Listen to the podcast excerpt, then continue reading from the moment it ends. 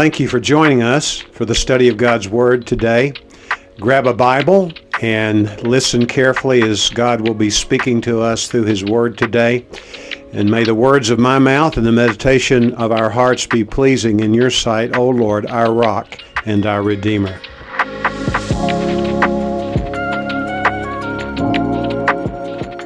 So, the title of the message this morning is Why Missions? Isn't missions a lot of trouble?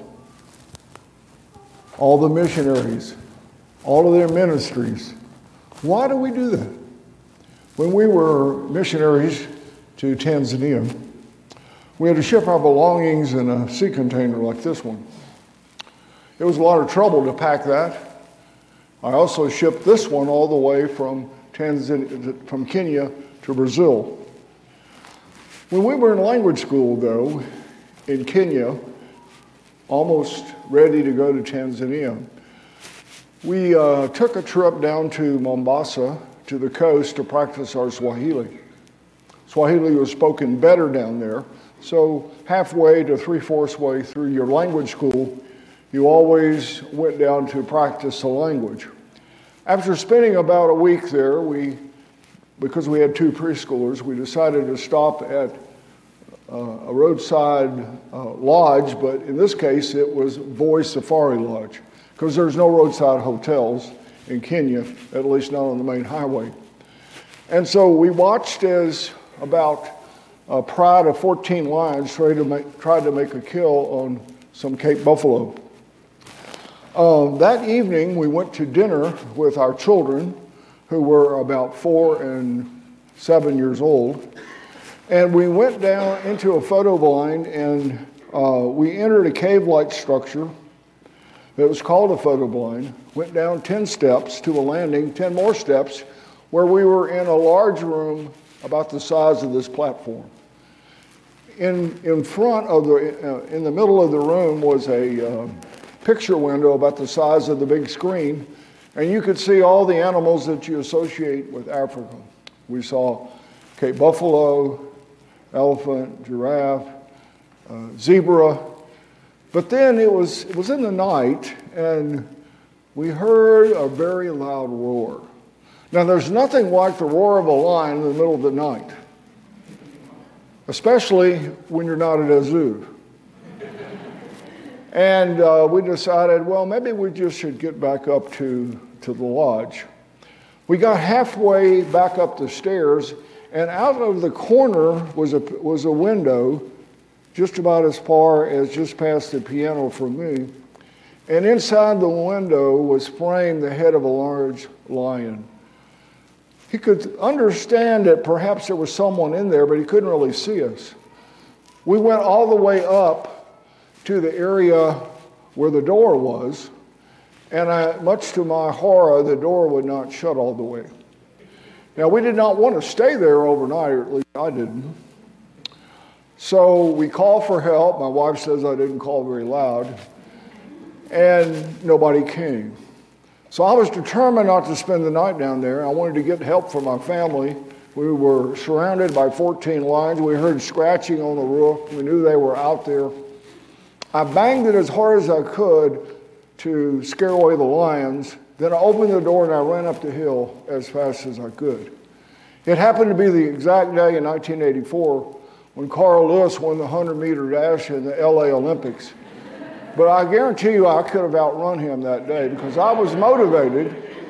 I got to the top of the hill and the, the East African game parks, the front desk is outside because the weather is nice all year round. And I told the desk clerk uh, my family was trapped by lions. He said, sure. And I said, can you help me? And he said, yeah, I'll go get your family away from the lions. He didn't think there were any. But he got about halfway down, and I was about 20 yards behind him. I decided I would let him lead the way. and um, he got about halfway down, and he said in Swahili, Twendeni, which means let's get out of here, roughly translated. And so we went back up the hill and we called the Kenyan army And, and the Army is kind of associated with the game officials also, but they were in battle fatigues, had machine guns. Fortunately, they didn't have to use them, but they did a perimeter movement, moved down the hill, and the lions were seated in the darkness. And I remember one soldier had my four year old son in his arm. Another soldier was leading my seven year old daughter by the hand, and my wife was following uh, up the hill behind them. About 20 minutes after this happened, the, the desk clerk came after we were already in our room.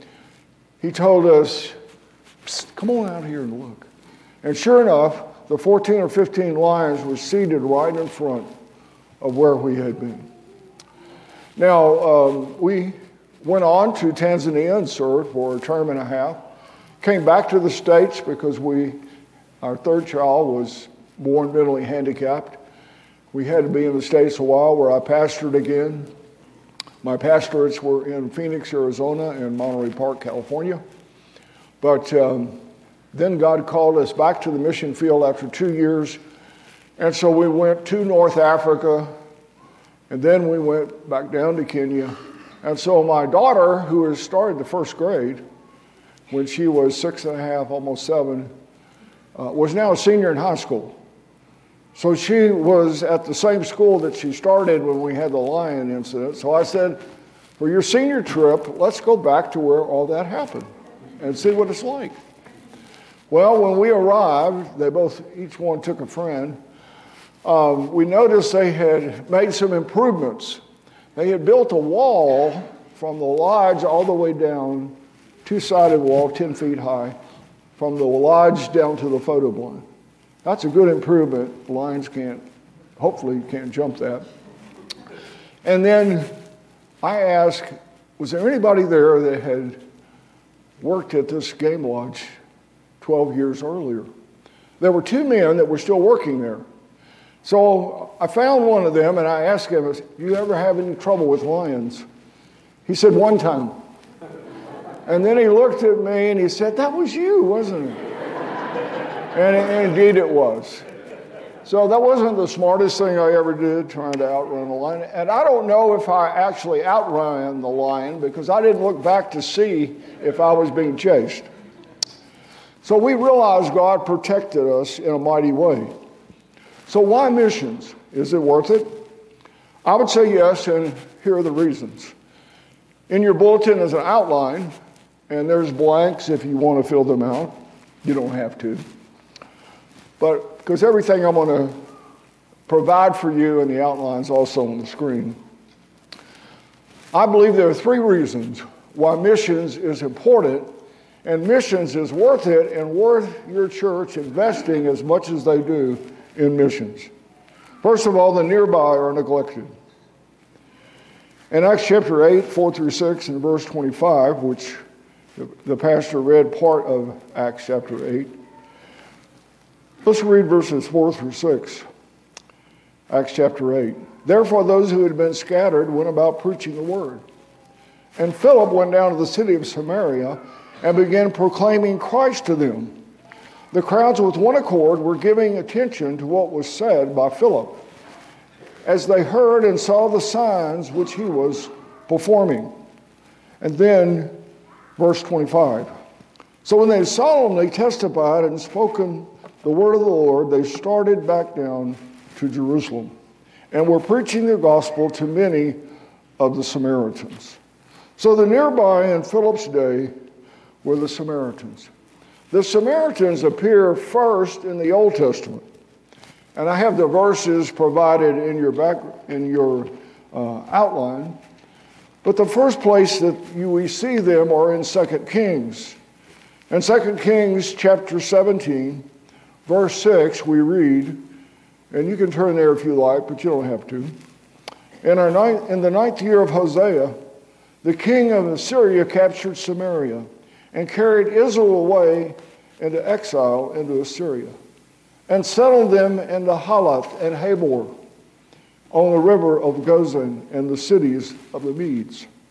And then verse 24 the king of Assyria brought men from Babylon, from Cutheth and Ava, and Hamath and Seraphim, and settled them in the cities of Samaria in place of the sons of Israel. So they possessed Samaria and lived in the cities.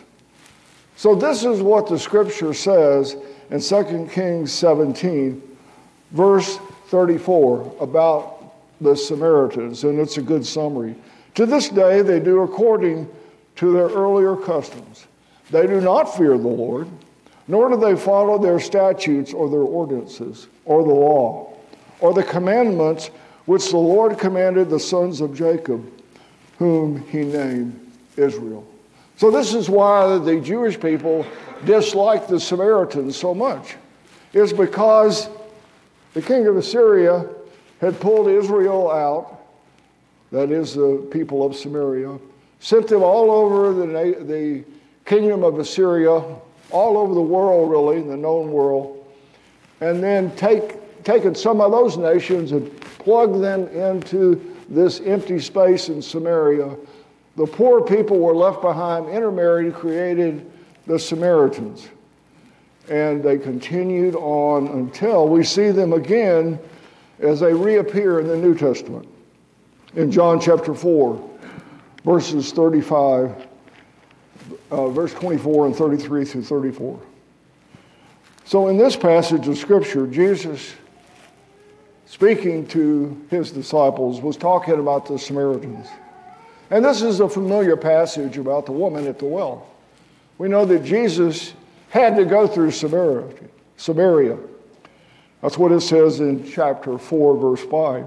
And he had to pass through Samaria. We know the story about how Jesus encountered the woman at the well. But after uh, the woman at the well believed, encouraged her fellow um, members of the city of Sychar to believe, Jesus describes the opportunity to his disciples. He said, do, do you not say there are four months and then comes the harvest? Behold, I say to you, lift up your eyes and look on the fields, they are already white for harvest.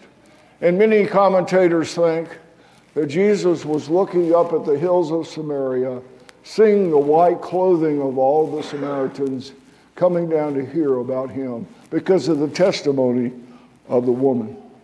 So, did you know, though, that there are Samaritans still today, real Samaritans?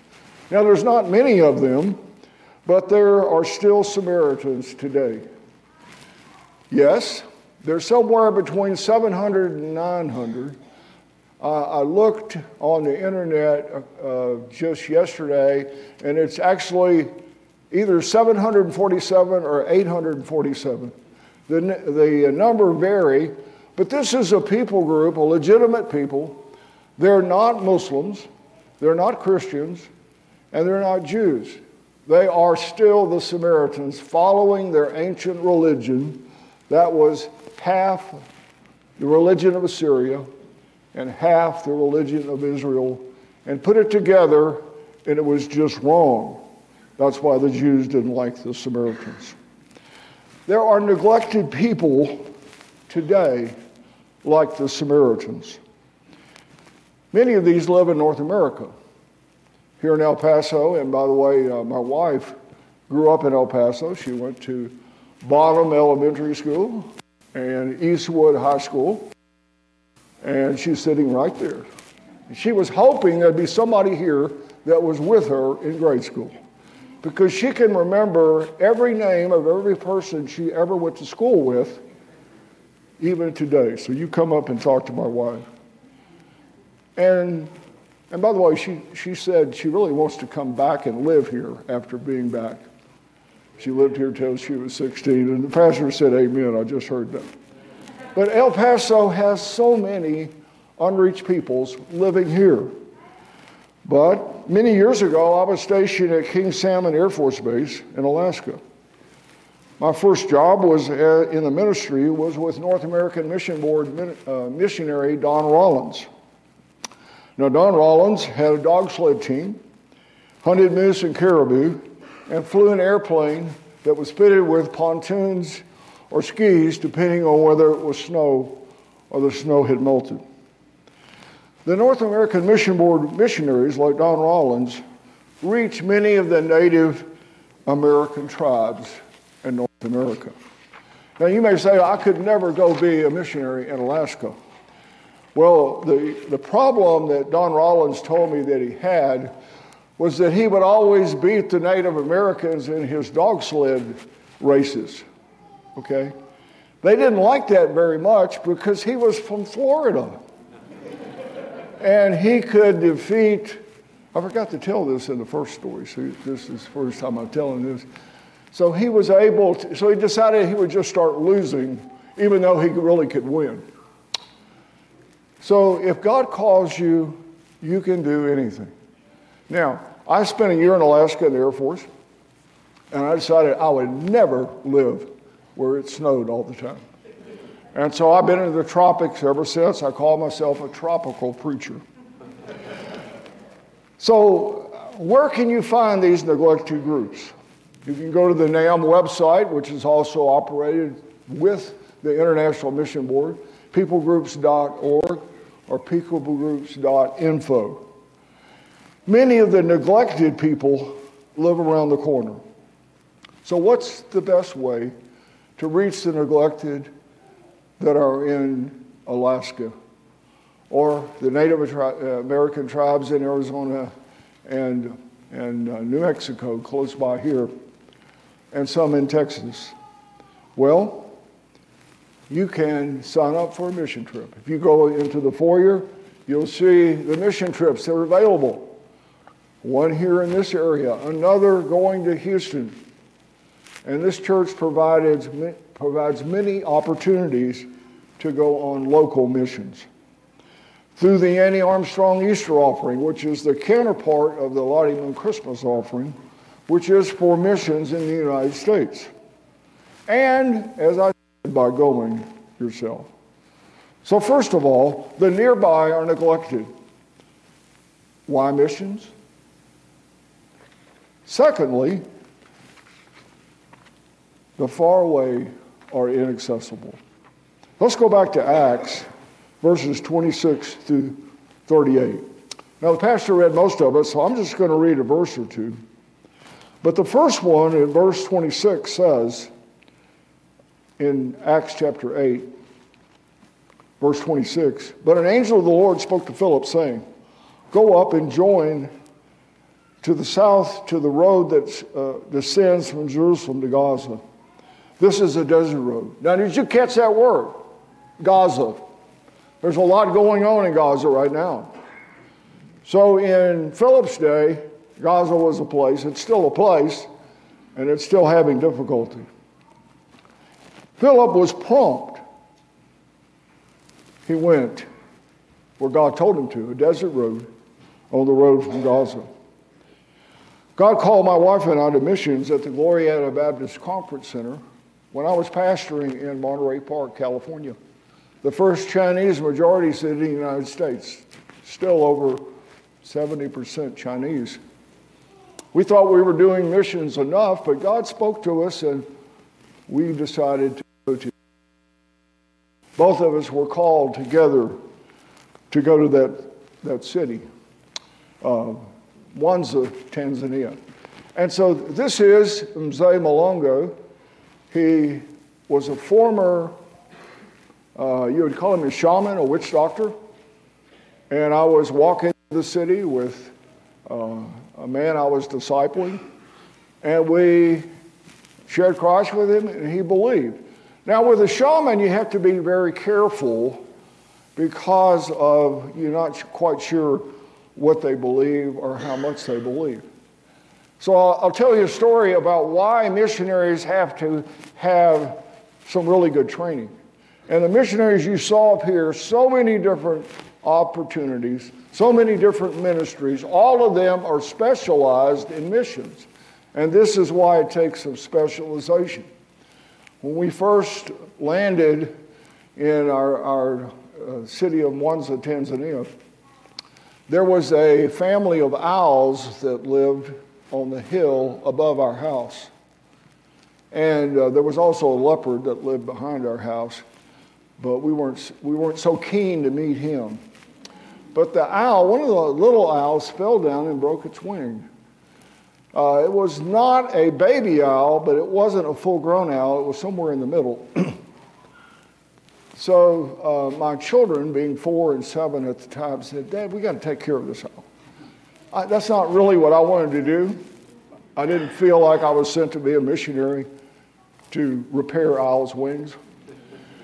But I went to a Hindu veterinarian and I learned that you can put a cast on the wing of an owl. Did you know that? So if you ever see a bird that, that is having difficulty, you can put a cast on there if God leads you to. Uh, and so I did. And I learned that an owl eats a kilo of meat a day. That's 2.2 pounds. Now, the only reason I was able to do that is that as, as someone in Tanzania, I had to shoot wildebeest and topi, food for the table, and a friend of mine had taught me how to field dress a large animal because a wildebeest is the size of an elk. I don't think I could do it today, nor do I want to. But uh, we, I learned something, though, about owls because there was some mumbling in the church. They started saying, uh, Brother Robin, in our culture, owls are, the, uh, the, are, are those that do the bidding of the witch doctors. And in fact, the Sukuma people believe that owls carry the witch doctors and the witches and the shamans on their wings to their coven meetings. And it's a symbol of evil, and they're wondering maybe if you're a witch doctor and that you're here and you're not really who you say you are. That's why missionaries have to go to a training school to learn the culture of the peoples that they're reaching. And so the far away are people like the Sukuma. Look at verse 20. He reached one from a very far away place, which I call ancient Meroe. Look at verse 27. So he got up and went, and there was an Ethiopian eunuch or court official of Candace, queen of the Ethiopians, who was in charge of all her treasure, and he had come to Jerusalem to worship. Now, this city state of Meroe, how do we know that this is where he came from? Well, just as all the kings of Egypt were called Pharaoh, there was a dynasty of queens that ruled this city state. There was a Candace 1, a Candace 2, Candace 3. Luke was so precise that we can locate this place that I've been to three different times. The Beja people live in these, near these pyramids. In fact, I took this picture and I got these nomads to walk right in front of these pyramids. And this is the people group that we work with. So I brought a couple of things to show you. This is their sword. All the men carry a sword, as well as about 30, 35% of the women. And so a woman with a sword is a dangerous thing. And this is their coffee, uh, coffee maker, really. So they will brew five cups of coffee five times a day. They start in the morning, 10 o'clock noon, afternoon, and evening. And they drink 25 cups of espresso. Uh, and they, they pretty much subsist off of uh, camel's milk and coffee. Now, they offered me camel's milk, but I just could never take it. But I could drink the coffee with them for sure. Also, it says, verse 24, returning and sitting in his chariot, and was reading the prophet Isaiah. This is not the chariot of Ben Hur and Charlton Heston. This is an ox cart, which is, I'll guarantee you, the slowest form of transportation. You can walk faster than an ox cart can move. And so, this is how he was able to run up and join the chariot, and he asked, Do you understand what you're reading? Now, have you ever wondered if he was reading how he asked him, Do you understand what you're reading? The reason is, in ancient times, until about 150 years ago, did you know no one read silently? People always read aloud. Can you imagine in school if we all read aloud? But that's the way it was. And so he could, he knew what he was going to be, what he was saying because he was reading aloud. And so he tells him, Philip was available and said, Go up and join this chariot. Now, one of the aspects of a missionary's job is to look for seekers. This is me baptizing uh, uh, Mohammed in a river in North Africa. These are two other Muslim Muslims. One of them accepted the Lord, the one on the left, the other one did not. Philip joins the chariot. He asks the Ethiopian if he understands. And he says, How can someone, how can I unless someone guides me? The word God there is the word paraclete, which means the word would translate for the Holy Spirit. The guiding of the Holy Spirit. And so he is guided to the Lord. So the guiding ministry of the missionary is paramount. He looks for seekers, leading them to Christ, training them in discipleship. Because once someone comes to Christ, the hard work begins of discipleship. These are three of my national leaders in Africa. All three came to the Lord. All three were tortured for their faith.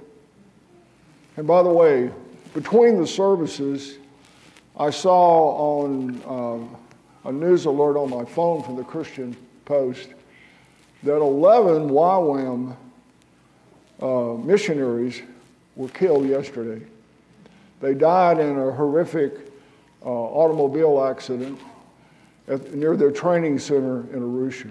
So we need to be praying for the families because usually these YWAM workers are, are younger people in their 20s or go out for short term missions.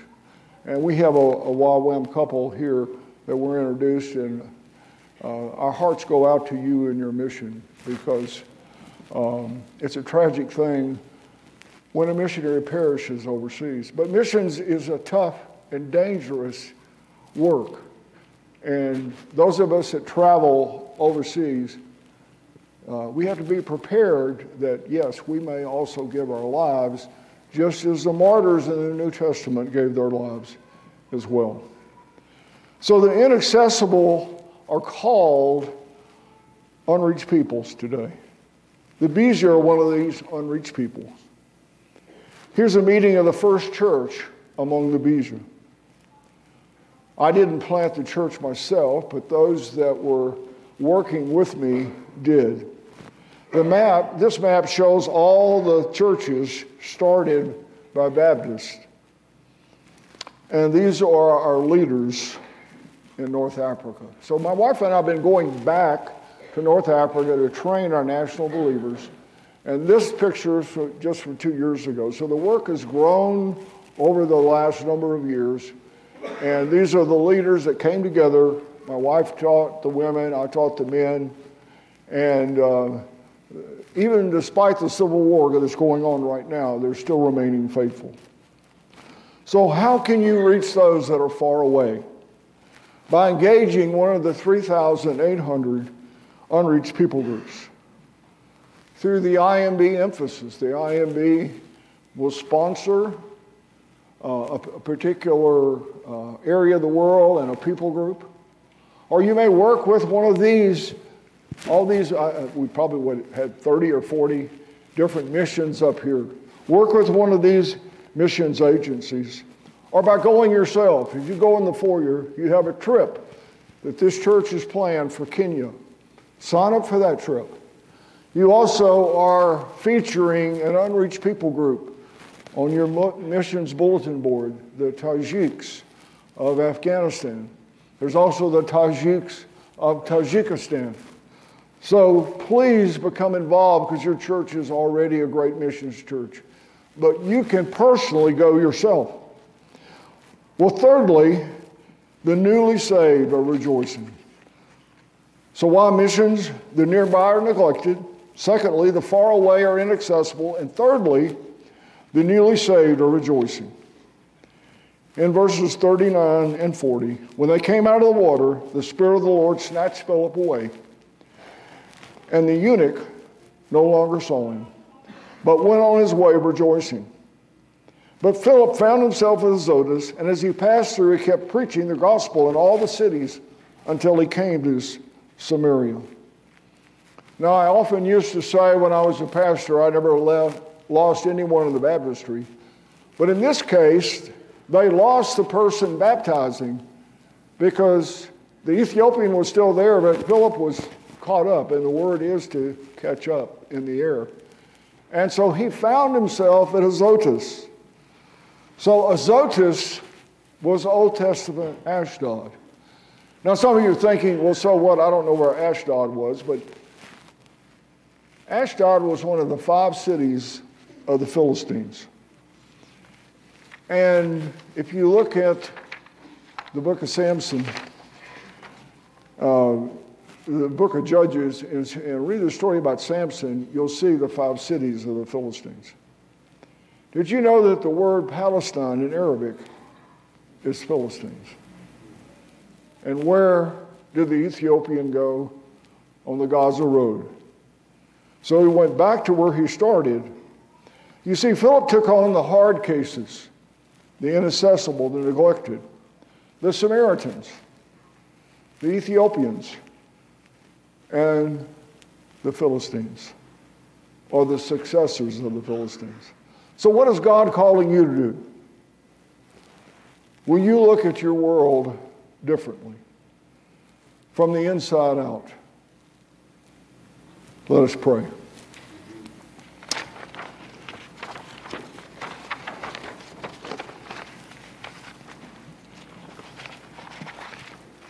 Dear Lord, we are here this morning in your sight. I would pray that someone here might be called to missions, might be called to participate in missions in this church. But I know there are some here today who need to, like the Ethiopian, believe. We have preached Jesus this morning. Will you believe if you're here today?